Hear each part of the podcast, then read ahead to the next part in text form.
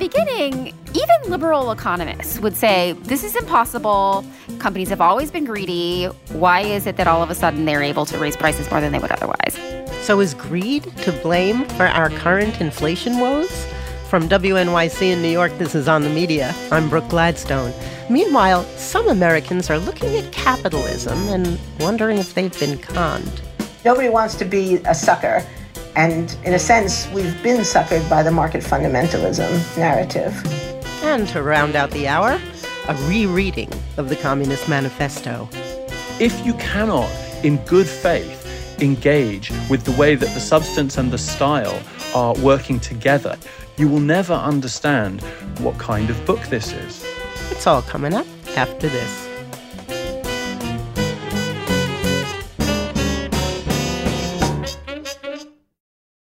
This episode is brought to you by Progressive Insurance. Whether you love true crime or comedy, celebrity interviews or news, you call the shots on what's in your podcast queue. And guess what? Now you can call them on your auto insurance too with the Name Your Price tool from Progressive. It works just the way it sounds. You tell Progressive how much you want to pay for car insurance, and they'll show you coverage options that fit your budget. Get your quote today at progressive.com to join the over 28 million drivers who trust Progressive. Progressive Casualty Insurance Company and Affiliates. Price and coverage match limited by state law. Listener supported. WNYC Studios. From WNYC in New York, this is On the Media. I'm Brooke Gladstone. For well over a year, the Federal Reserve has been waging war against inflation. Prices started climbing back in 2021 and quickly broke records in summer 2022. Inflation in the United States is again surging to the highest level in 40 years. And even though prices have come down since then, everyone, feds, economists, and pundits, were trying to get a handle on what exactly was happening and what would fix it. One data point stuck out. Prices were up, sure, but profits in some sectors were skyrocketing, far past post COVID predictions. Pepsi's prices last quarter were up 17% from a year ago. Profits were up 21%. Chipotle's prices last quarter up 13%, profits up 26%. Chevron is reporting a profit of roughly $36 billion for 2022. It's a record high for the company which gave birth to an idea that quickly moved from the halls of academic research and left wing think tanks to the political arena. And this has been a criticism from the left and politicians like Bernie Sanders and Elizabeth Warren that companies are engaging what they're dubbing greedflation. Everyone is talking about this, whether you call it greedflation, excuseflation, profit led inflation, sellers inflation. Sellers inflation. That's the preferred term of Isabella Weber, an economist from the University of Massachusetts Amherst who helped popularize the idea. She argues that companies like Pepsi have actually contributed to keeping inflation alive by keeping their prices high even as the cost of production starts to come down. The theory was dismissed as either imprecise or unfounded by some economists and dubbed a conspiracy theory by some in the press. But over the course of 2022 and 23, the concept of greedflation has slowly crept into the mainstream. OTM reporter Micah Loewinger spoke to Lydia DePillis, a reporter on the business desk of the New York Times, and he asked first how she defines it. I think of it as having basically three parts. The first is that companies are raising prices above what their costs would justify. It's not simply a function of they have to pay more for inputs and therefore they charge more for the final product. It's that they're taking higher margins. And the other part is the fact that it's happening in an inflationary environment. The nice thing about an inflationary environment for companies is it becomes very unclear to the consumer why prices are going up. If they're like, oh my God, my snack crackers are 30% more expensive. Well, so is my gas. So that must be the reason. But actually, what's happening is companies are taking advantage of that opportunity to raise prices more than they would otherwise, which in turn fuels inflation further, creating a little bit of a spiral or at least slowing what otherwise might be a decline in inflation. And the third component is the idea that market consolidation that's happened over the last few decades makes this a little bit easier to pull off if you are someone that has 30% of the market for a given product. Folks have just fewer places to go. Could you give an example of a company that has benefited from using inflation as a justification for raising prices and that also controls a large portion of its market?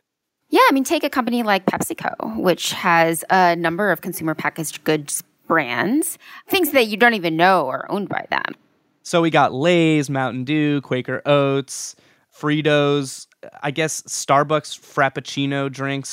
That creates the opportunity to raise prices more than are justified by like the price of aluminum that goes into cans or the price of plastic that goes into bottles or the price of corn syrup that goes into all your drinks. One common rebuttal that I've seen on Fox Business Channel to the notion of greedflation is if corporations can really lift prices at will anytime why did they wait until this past year?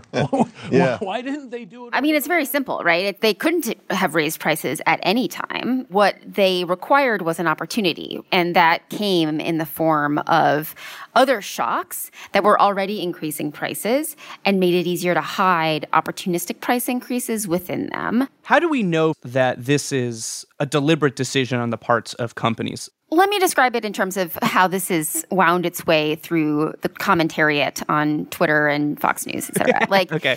because at the beginning, even liberal economists would say this is impossible. Companies have always been greedy even the competition example, even the fact that companies have gotten more consolidated over the years, that hasn't increased dramatically over the past three years. Yeah. So that's fair. But what you can start to look at is profit margins, which had already been high following the tax cuts in 2017 they skyrocketed to record levels in 2021, 2022. And with that came payouts to shareholders, which are just an indication that the company has gained windfall profits that they don't have any way to productively invest and they don't have any incentive to pay out in the form of wages to their workers. That is data that is very clear cut. If you don't believe that, though, right? Like you believe that it's simply supply and demand, they're just letting the market clear, which is also at play. But you have to consider companies just tell people, right? They tell us on their earnings calls, they tell their investors very proudly that they've managed to say, quote, take price or increase their margins. Take the car companies. In 2020, all of their factories shut down and it was very difficult to get semiconductors. So the supply was artificially constrained. Well, what do we do with the semiconductors that we have? We're going to put them in our most expensive models. So they produced almost exclusively sort of trucks, high end SUVs, and those have higher profit margins on them. Coming into 2022, 2023, the lower end, lower margin models just got cut from their production lines. Talk about sticker shock. Right now, only three new cars on the market. Three have a sticker price below 20 grand. It comes as car companies discontinue more of their low priced models. That means the average car right now costs more than $48,000. They came to like the idea of a lower volume, higher profit kind of business. And that has endured how do you see greedflation as fitting into a larger political battle over assigning blame? Inflation has been very illuminating in some ways because there is a fight over explaining what drove it. So if you believe that wages are really the problem and it's workers who are demanding higher salaries and they're quitting all their jobs, nobody wants to work anymore, they say. Yes. then that leads to certain policy prescriptions, right? We don't want to encourage unions. We want to try to tie people into jobs with non-compete agreements. We want to make sure that employers are able to get workers at an affordable price. Now, if you believe that supply chain bottlenecks were the main driver, then that's an explanation for trying to break those down. And so this is a big part of industrial policy that the Biden administration has architected its economic policies around, saying we need to make sure that there's competition in shipping so that we're not so reliant on these very fragile supply chains. Now, another explanation for inflation is that we just gave away too much money. So there's too much money chasing too few goods, and that's why the price of everything has gone up.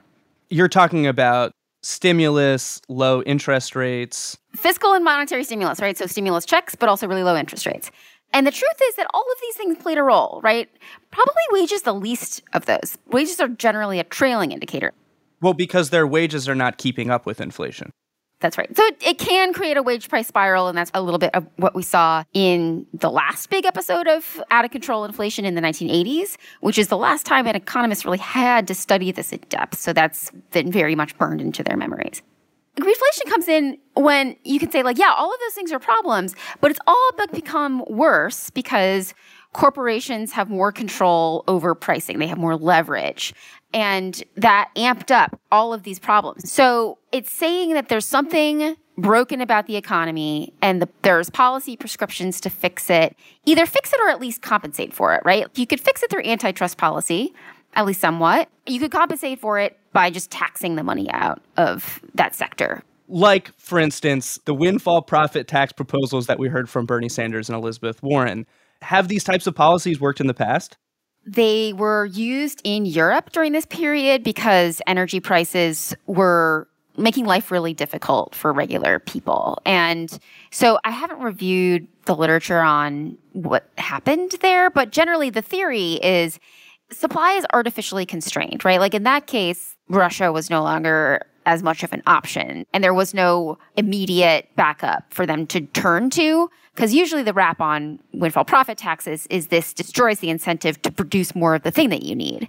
And that wasn't going to happen anyway in this case. So it might have been the efficient policy.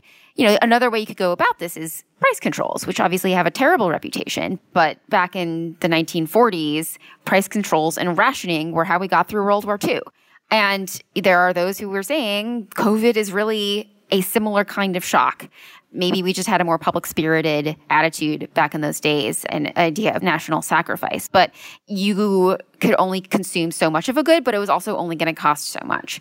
And that's how they distributed scarce supplies. Now we distribute scarce supplies by allowing companies to charge as much as they want, which means that those who have the ability to pay are the ones who get the thing. You first wrote about greedflation a year ago. What's changed in our economy or in our understanding of inflation that reflects the new openness to this idea. You know, I, I read this paper by an agricultural academic entitled Higher Sales Are Good, but Higher Margins Are Better, right? Sure, you'd love huge revenues, but if you're only making two or 3% on that, then that's not very impressive for your shareholders. So I think that has allowed this thesis to gain a little bit more traction because if the story about the run up was in doubt in prices, the story about the really, really gradual run down has, I think, only added to the evidence. Okay, so has this round of analysis and this era of the economy, has it kind of changed how you see your job or how you think about our economy? I always wanted to make sure that I wasn't presuming that the economy works according to clear cut and dried rules. Like I took Econ 101 in college.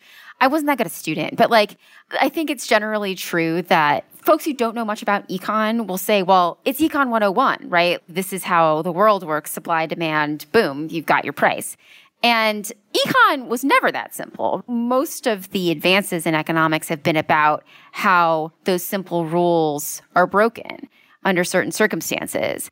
I guess, you know, my lesson from this is you should always be open to the idea that stuff doesn't work according to black and white explanations. And there's a lot of weirdness, and last time might not be how it goes this time. Lydia, thank you very much. Thank you. Lydia DePillis is a reporter on the business desk at the New York Times. Coming up, one of the most blockbuster PR campaigns in American history. This is On the Media. On the Media is brought to you by ZBiotics. Tired of wasting a day on the couch because of a few drinks the night before?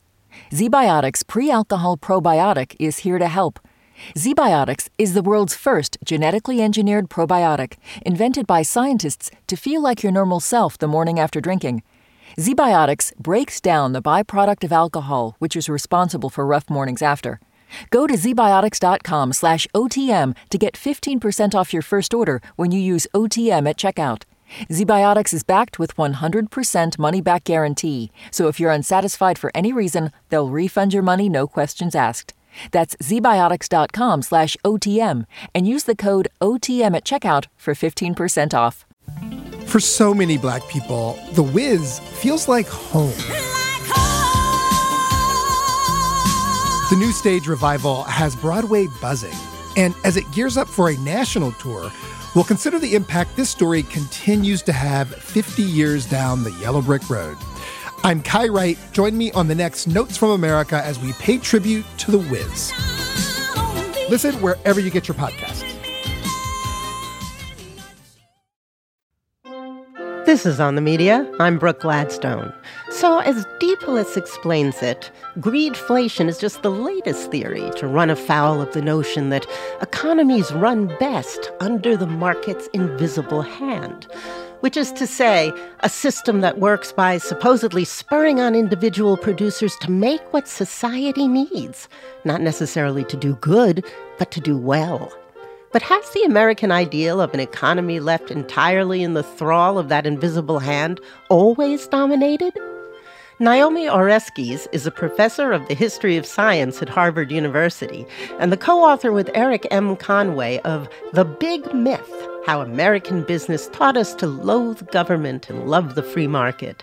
This big book traces the evolution of what she calls free market fundamentalism from a theory to America's one true faith.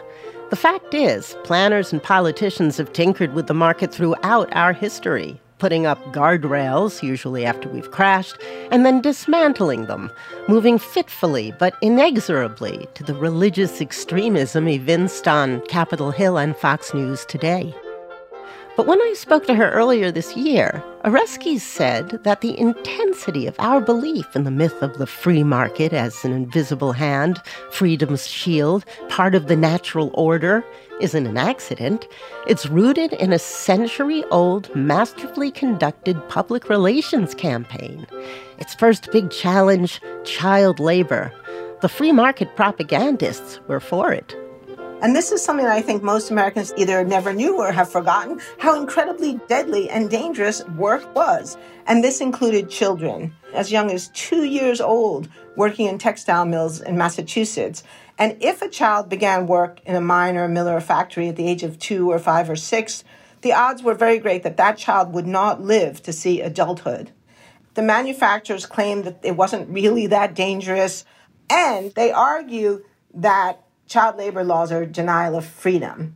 That if the government says children can't work in factories, it's denying the freedom of business leaders and the freedom of parents, particularly fathers, hmm. to decide what is right for their children. And so they begin to construct a story that links economic prerogatives of American big business with American freedom. That's the story that we see being built and told over and over again for the next 100 years the big PR campaign pushing back against government regulation of labor was headed by something called the National Association of Manufacturers. It was a group composed of some of the heads of the largest companies at the time Sears, General Electric. They got together and created a campaign in support of child labor. Now, pull another thread and tell me about Friedrich von Hayek, the influence he had in 1944, a group of American business leaders, led by a man named Jasper Crane, who had been an executive at DuPont, and a man named Harold Luhnow, who was the head of one of America's first libertarian foundations, had the idea to try to promote neoliberal thinking in the United States. Neoliberalism had been born in Austria. It was developed by a group of economists, two of whom were Ludwig von Mises and Friedrich von Hayek.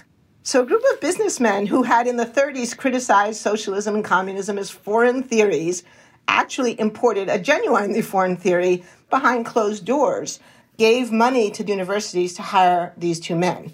Von Mises was hired at New York University, and Hayek was hired at the University of Chicago. Von Hayek wrote a famous book, The Road to Serfdom, that went on to influence Ronald Reagan and then Glenn Beck and Rush Limbaugh, Ted Cruz, Paul Ryan. Yes, and its essential argument is that capitalism and freedom are indivisible. That if you begin to compromise economic freedom, then it's only a matter of time before you're on a slippery slope to totalitarianism.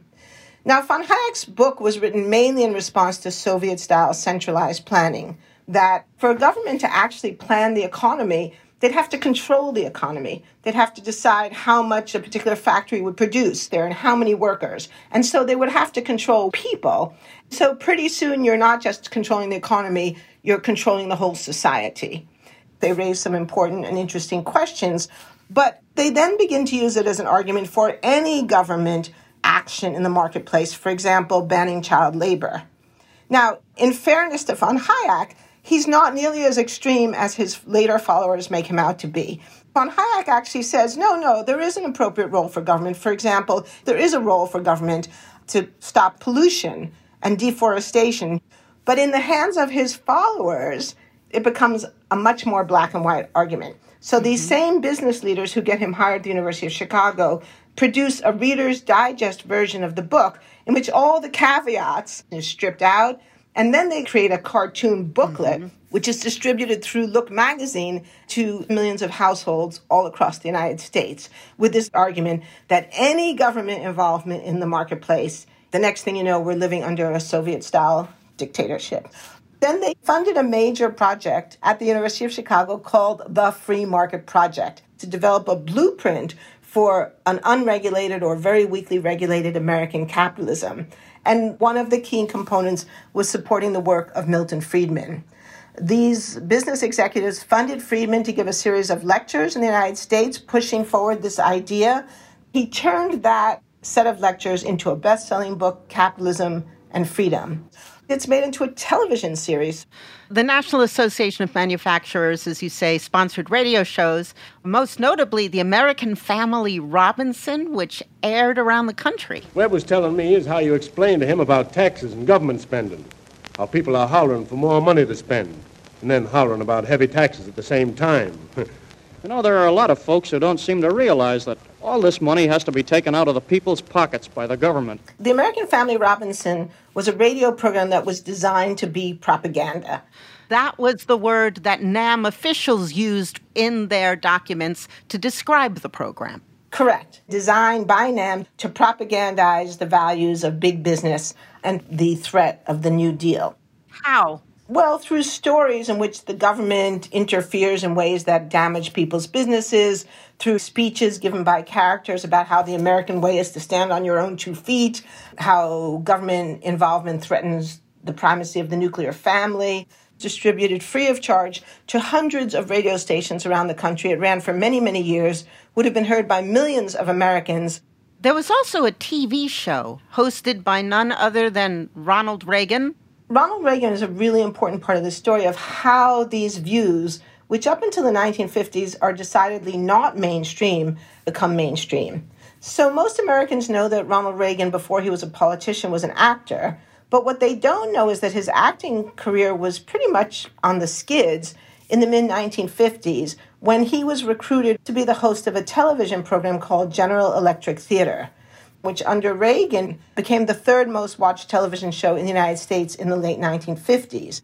It was a high quality program with good actors. There's one episode starring Harry Belafonte, but they all began and ended with little didactic introductions or conclusions about rugged individualism, standing on your own two feet, and not relying on government. You expect something from liquor that liquor was never intended to do for you, like helping you cope with the lousy breaks of life. Therefore, it becomes a moral issue not to take that first drink. But hosting General Electric Theater was only half of Reagan's job.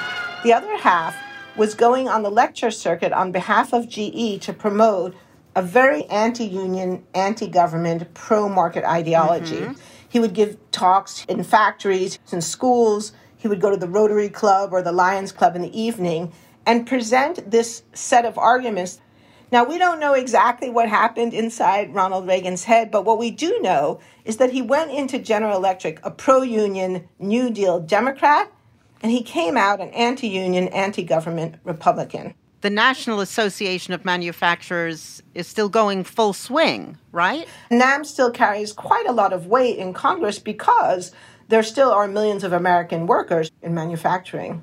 They have been a major force lobbying against climate change litigation and trying to block the SEC from having disclosure rules regarding conflict minerals. You've suggested that all of this messaging is intended to reduce our options to either capitalism without regulation or repressive communist dictatorships like those of the Soviet Union or China. A lot of the propaganda and also the academic work done by the Chicago School presents this as a dichotomy over and over and over again. That's a false dichotomy. There are lots of choices, and we do have all kinds of regulations about eight hour workdays and being paid overtime.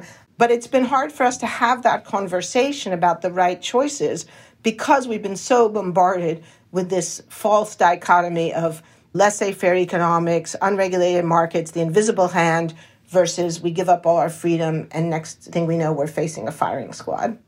Some Western democracies, notably in Europe, seem to have found a middle ground without giving way to soul sucking authoritarianism. So they're still fundamentally capitalist market based systems, but they have stronger social safety nets, stronger protections for workers, stronger protections for the environment in many cases, stronger protections against dangerous products like endocrine disrupting chemicals. And yet these countries are prosperous, they are democratic, and actually, by some measures, they're actually more democratic than the United States. How are they more democratic? Just look at things like to what extent policies reflect what public opinion polls show the people of that country actually want. We know that here in the United States that many of our national policies don't reflect what a majority of Americans would like to see happen. And of course, you know, we're facing massive efforts at voter suppression here in the United States, various kinds of corruptions formed by the lack of controls on campaign financing. I mean, in France, elections are only allowed to last for a certain number of days. Now, part of the myth of the market is that government intervention doesn't work. And you say that you can easily disprove that by considering the economies of individual states today. I moved to Massachusetts from California, and I can tell you that I think Massachusetts does have a bit of a nanny state mentality. and I have personally been sometimes frustrated by the fact that I can't buy a decent bottle of wine on a Sunday. But the reality is that Massachusetts is one of the richest and most successful states in the United States, has extremely high levels of education and relatively low levels of a lot of the social ills that plague other states. Regulation works, public education works, high levels of taxes work if you invest them in education and infrastructure, which Massachusetts does. The Human Development Index that was developed by the UN as kind of a counterweight to the GDP to try and track how people are faring in terms of health, education, life expectancy, standard of living. And Massachusetts ranks number one on that scale, and it's closely followed by Connecticut, Minnesota, and New Jersey. In contrast, the bottom eight tend to be states more hostile to big government Mississippi, West Virginia, Alabama, Arkansas, Kentucky, Louisiana, South Carolina, and Tennessee. So, what these data show is that the states that have high levels of taxation and highly engaged governments, people are doing better.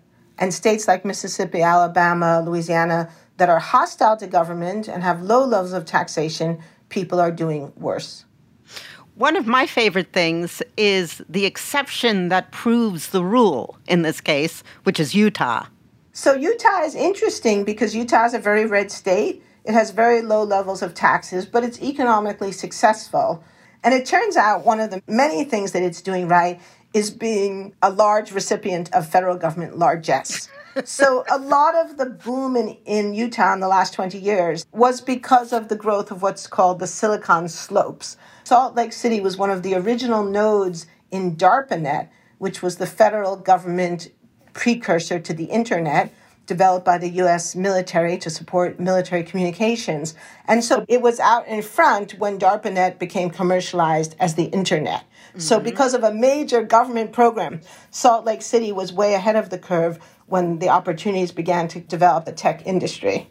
But there's more. The Salt Lake region, you said, also proved attractive to young professionals because of its easy access to great outdoor recreation, particularly its world class skiing, all of which takes place on federally protected land. some of the best skiing in the world, beautiful hiking, and all of that was developed on federally protected lands. And then it turns out because Utah is considered an agricultural state, many residents can get federally subsidized mortgages through the Department of Agriculture. Example after example after example, what we see is that so called small government doesn't yield the prosperity, the economic outcomes, or the health and well being for people that its advocates promote.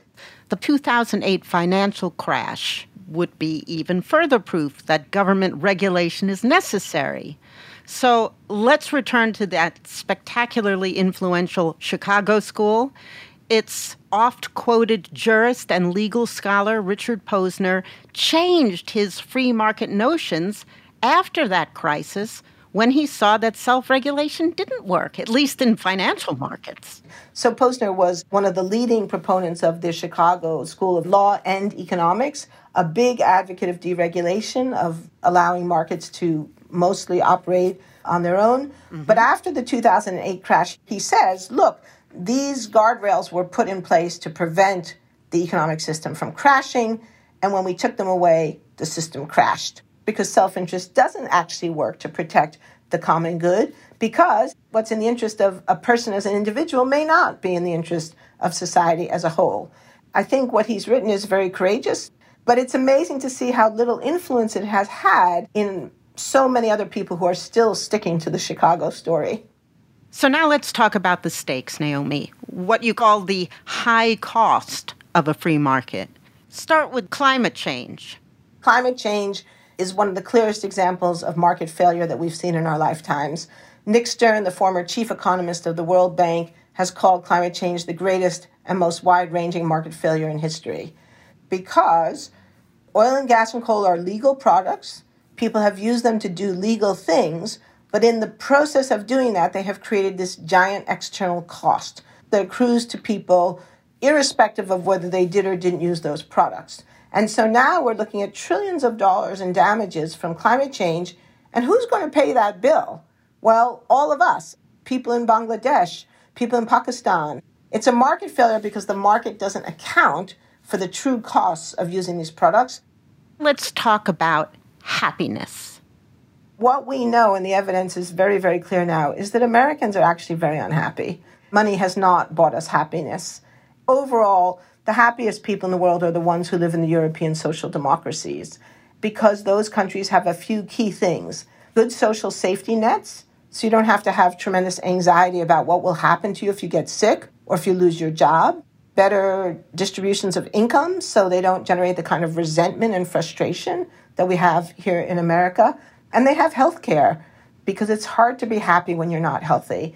And they have trust in institutions, which is the most interesting of all because if you ask yourself, well, why don't Americans trust our institutions? Well, one of the big reasons is because we've been subject to a century long propaganda campaign telling us not to trust our most important institution, which is government. Finally, freedom. In your conclusion, you wonder did the men and women in this story really believe in liberty?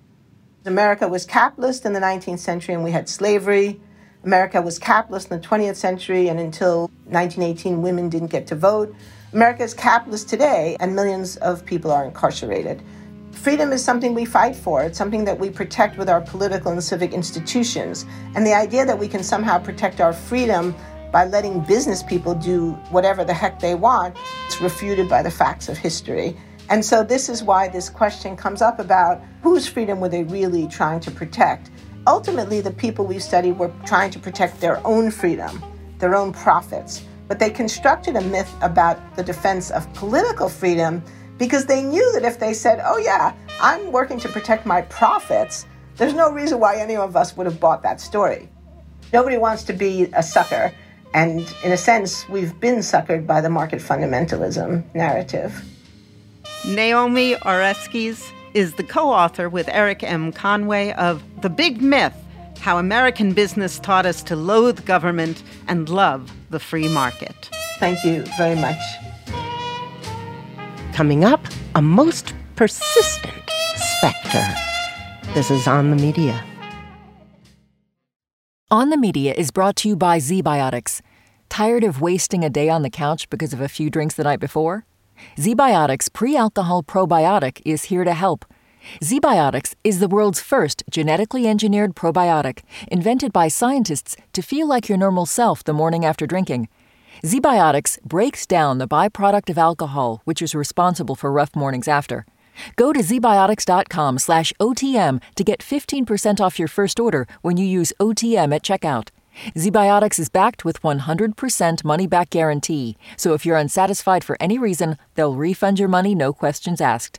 That's zbiotics.com slash OTM and use the code OTM at checkout for 15% off. This is On the Media. I'm Brooke Gladstone. So, over the course of a century of what Naomi Oreskes exposed in the previous segment as free market propaganda, there have been periodic spasms of resistance, efforts of the disaffected to rouse themselves from the fever dream. And often, the instrument of that arousal is yet another doctrine, another piece of propaganda, even older than the one it seeks to displace. On college campuses, a Communist Manifesto is one of the most frequently assigned texts. Karl Marx and Friedrich Engels' slender volume appeared in 1848. For many of those betrayed by the so called free market in the years since, the pamphlet has offered refuge, inspiration, and argument. So many arguments still. In 2012, The Guardian reported on Marx's growing influence and popularity across Western Europe, noting the continued rise in book sales and the incredibly ironic fact that a bank in Germany issued a credit card with Marx's image.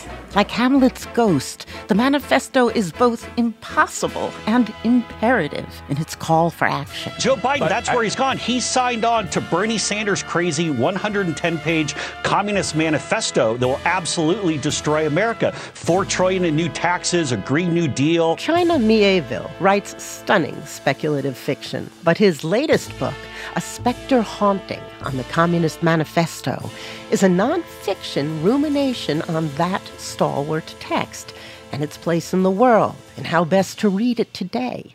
When I spoke to him earlier this year, he told me that one of the few gripes he has with the book is that its authors are rather too admiring of the bourgeoisie. It is often a surprise to the newcomer to the manifesto quite how much praise they heap on the bourgeoisie. It became very quickly evident in the revolutions of 1848 that much of the bourgeoisie of Europe was more afraid of the working class than it was of the Ancien regime. Across Europe, the middle class made their peace with these old reactionary powers, and there was a period of immense reaction through the 1850s. If they had written the pamphlet even a year later, I think it would have had a much darker and more pessimistic tone. Let's talk a little more about the text then. It is stirring. It scans. Some of its critics call that a weakness. The argument is because this is written in such a style, that is almost evidence in and of itself that its arguments don't hold up, is straightforwardly absurd. And one of the things that has frustrated me a lot, one of the main reasons I wrote the book, is the lack of curiosity among a lot of its critics about the nature of the manifesto form itself. There is a notorious bit in which the manifesto says the working class has no country. This is often read as saying that the working class movement has to be internationalist, which is right, and that Marx and Engels grossly underestimate the power of nationalism. There is an element of truth to that. I think they were too sanguine about how powerful nationalism was. But what they are doing in that moment is grabbing the working class by the lapel and shaking them and saying, stop identifying with your countries. You have to be an internationalist. That's the nature of that sentence. And if you cannot, in good faith, engage with the way that the substance and the style are working together, and that sometimes a claim in the book is a prophecy, or is a plea, or is an entreaty, or is an encouragement. If you can't seriously engage with that, you will never understand what kind of book this is. It is exhortation, prediction, assessment. Exactly. Tick off the three most prevalent arguments made by critics of the manifesto. The first is something called capitalist realism, the notion that it really can't be any other way. Exactly. This is a term that was coined by Mark Fisher, a very brilliant cultural critic. And the interesting thing about capitalist realism is that all it requires is to disseminate the idea that nothing can be done. Therefore, even if you think that this is a terrible system, there's no point fighting against it. And this has never been more clearly put than with Margaret Thatcher's notorious and famous phrase that there is no alternative. Tina. Exactly. We all call it Tina. That is the most pure propagandistic expression. Mm-hmm. It's absolutely vacuous and empty. Ursula Le Guin, the great writer, Mm. has a beautiful formulation about capitalism that its power seems inescapable, but then so did the divine right of kings. On to the next argument human nature. With regard to the manifesto, you quote biologist E.O. Wilson writing, It's a lovely theory, wrong species. In other words, it can't work because human nature is just too base. I've changed my view of human nature from thinking it'll always go low to a belief that it's more plastic. It can be manipulated to dwell with the devils or respond to its better angels. Conservatives often accuse socialists of having a dewy eyed view of human nature, but to have a sense of the potential for a radical reconfiguring of the everyday. You don't need to believe that people dwell with the angels. All you need to believe is that whether people dwell with the angels or the devils depends on an awful lot of complicated circumstances.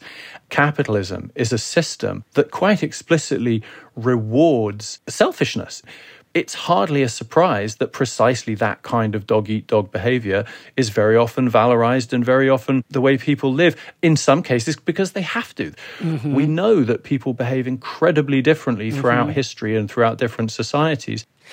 How about the last criticism of the manifesto? In one word, Stalin. It marshals the existence of the Stalinist regimes against communism, both because they were awful and not sustainable. I completely agree. But the problem is, if you were to only listen to them, you would not know that there have literally for over a hundred years been very serious debates within Marxism, within the left, precisely criticizing those regimes. Not just that these are not desirable and not sustainable, but that they are also not in any meaningful way communism. If you look at Marx and Engels' writing, this is why these regimes cannot be considered legitimate representations of this political program. And I want to be very clear about this. I'm not saying you have to agree with that, but to simply act as if the mere fact that there were these unpleasant regimes that called themselves communist is therefore evidence that communism is doomed, and to have no curiosity about the internal debate, again, it's just not serious. That idea that Stalinism disproves communism rings very hollow if you are someone who has spent a long time reading the communist critiques of Stalinism. You quote Marshall Berman, the late great humanist, modernist, Marxist, who observed that whenever there's trouble anywhere in the world, the book becomes an item. It provides music for their dreams. And this really kicked off after 1871 with the Paris Commune. And then, of course, it exploded again after 1917 with the Bolshevik Revolution in Russia. And for the first time, you had this powerful nation identifying with the communist project. And that led to interest and also a plethora of cheap editions, the Soviet Union turning it out in various translations. Even in 2008, 2009, when the great financial crash occurred, Mhm.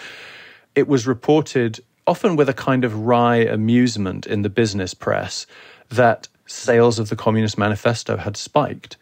I actually find it incredibly poignant and incredibly moving that in this moment in which, for a lot of people, their retirement funds, their life plans have been destroyed, that one of the things that happened in that moment is this yearning sense of surely there has to be a better way of organizing things than this.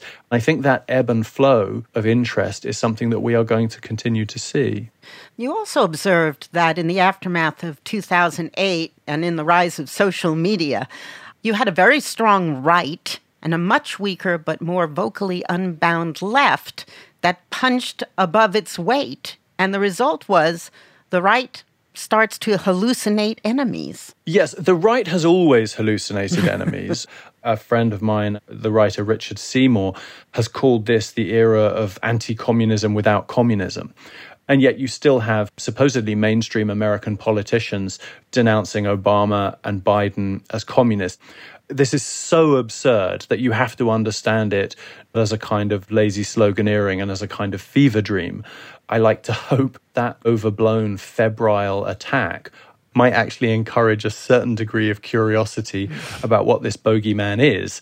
And particularly because, although on a much smaller scale, you have various young leftists, even though their numbers are not particularly big, talking about communism in that online way, which is like somewhere between a joke and a provocation. It's very unstable, but as you said, it punches above its weight.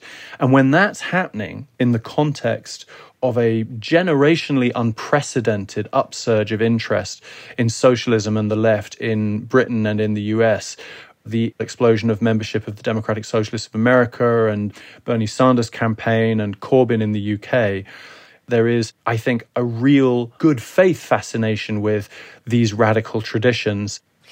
You've observed that there's a sense in which every generation reads it anew, and that certain things come up Yeah. quite sharply. What's coming up now? the planetary crisis. That famous phrase, you have nothing to lose but your chains, and we have a world to win. The fact is that the world that we have to win is deeply wounded. So, even were capitalism to be done away with tomorrow, how do we salvage and repair a livable world? So, even a radical program has, I think, to approach that with a serious sense of humility. Secondly, I think the rise of an iteration of the far right of terrifying strength and a particular kind of overt sadism provides a very strong sense of the dangers facing us. I think they are, in fact, inevitable excrescences of a system predicated on profit over need, built on the bones of a system of patriarchy and white supremacy and so on. If you see this new sadistic hard right as an inevitable feature of capitalism, then the stakes of moving beyond capitalism become ever more urgent. You wrote at the end of your introduction that a specter haunts your text, a hunch that, in fact, the manifesto now looms more than ever. I'd suggest the enforced isolation of the recent lockdowns that enabled us to look through our computer screens at the world and to think more in terms of systems. You make a very persuasive case that the totality of capitalism, it's not just an economic system, but one with its own philosophy, principles, worldview, culture, everything, is very hard to dislodge. But I don't think it's seen now through a glass quite so darkly. I think you're right, and I hope you're right.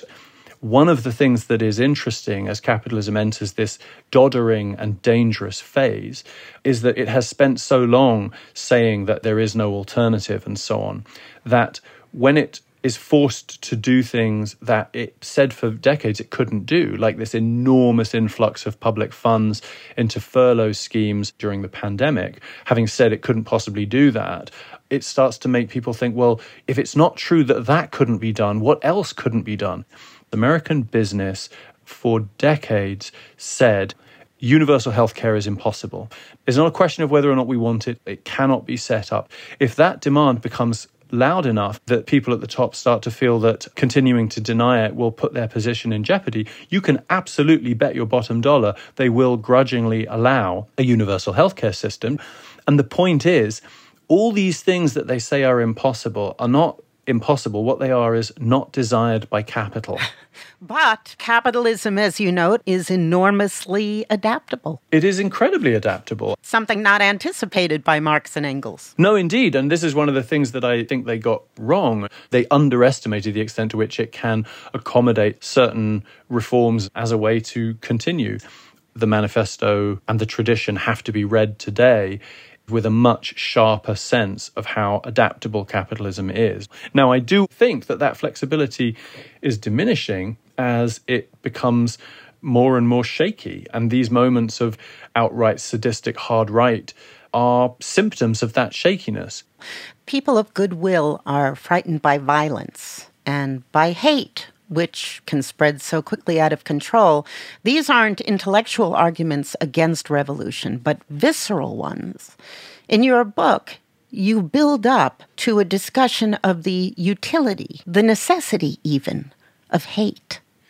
I had a debate with a friend she basically said to me that she always felt uncomfortable when I talked about hating capitalism. And I understand that. But all I can say is I look at the cruelty and the waste and the violence and the sadism. Who would I be ethically not to hate this system? If that hatred is one of the things that can help us to be motivated to overthrow this system of iniquity, surely that is hate in the service of love. Overthrow how? People think that they are fundamentally opposed to the use of force in any situation, but actually, very, very few people are. Do we really think that the fighting of slaves on a slave ship or the activists in the Warsaw Ghetto was not justified?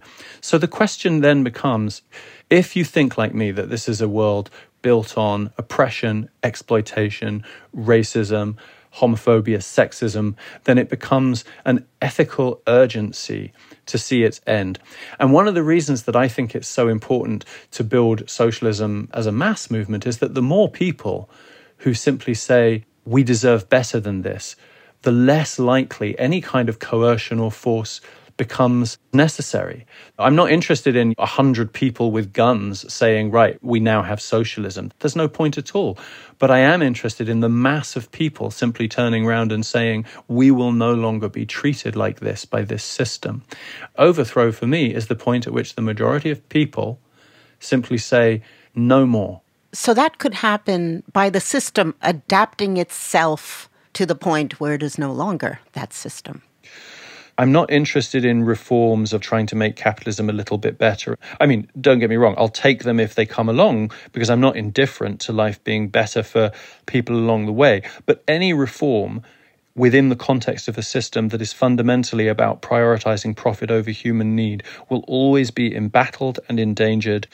You know, you say overthrow how, change how. The point is, I don't have a blueprint.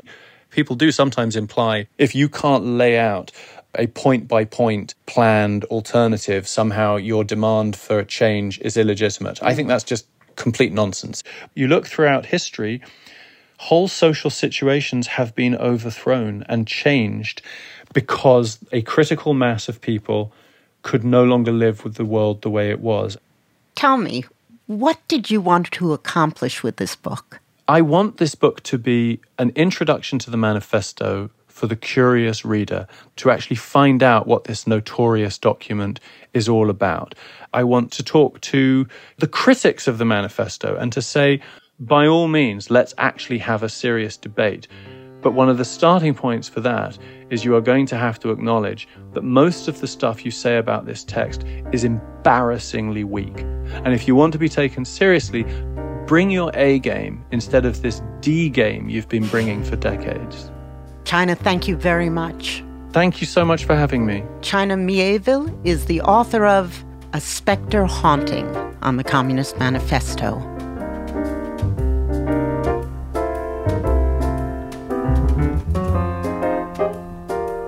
On the Media is produced by Micah Loewinger, Eloise Blondiau, Molly Schwartz, Rebecca Clark Callender, Candice Wong, and Suzanne Gaber, with help from Sean Merchant. Our technical director is Jennifer Munson. Our engineer this week was Andrew Nerviano.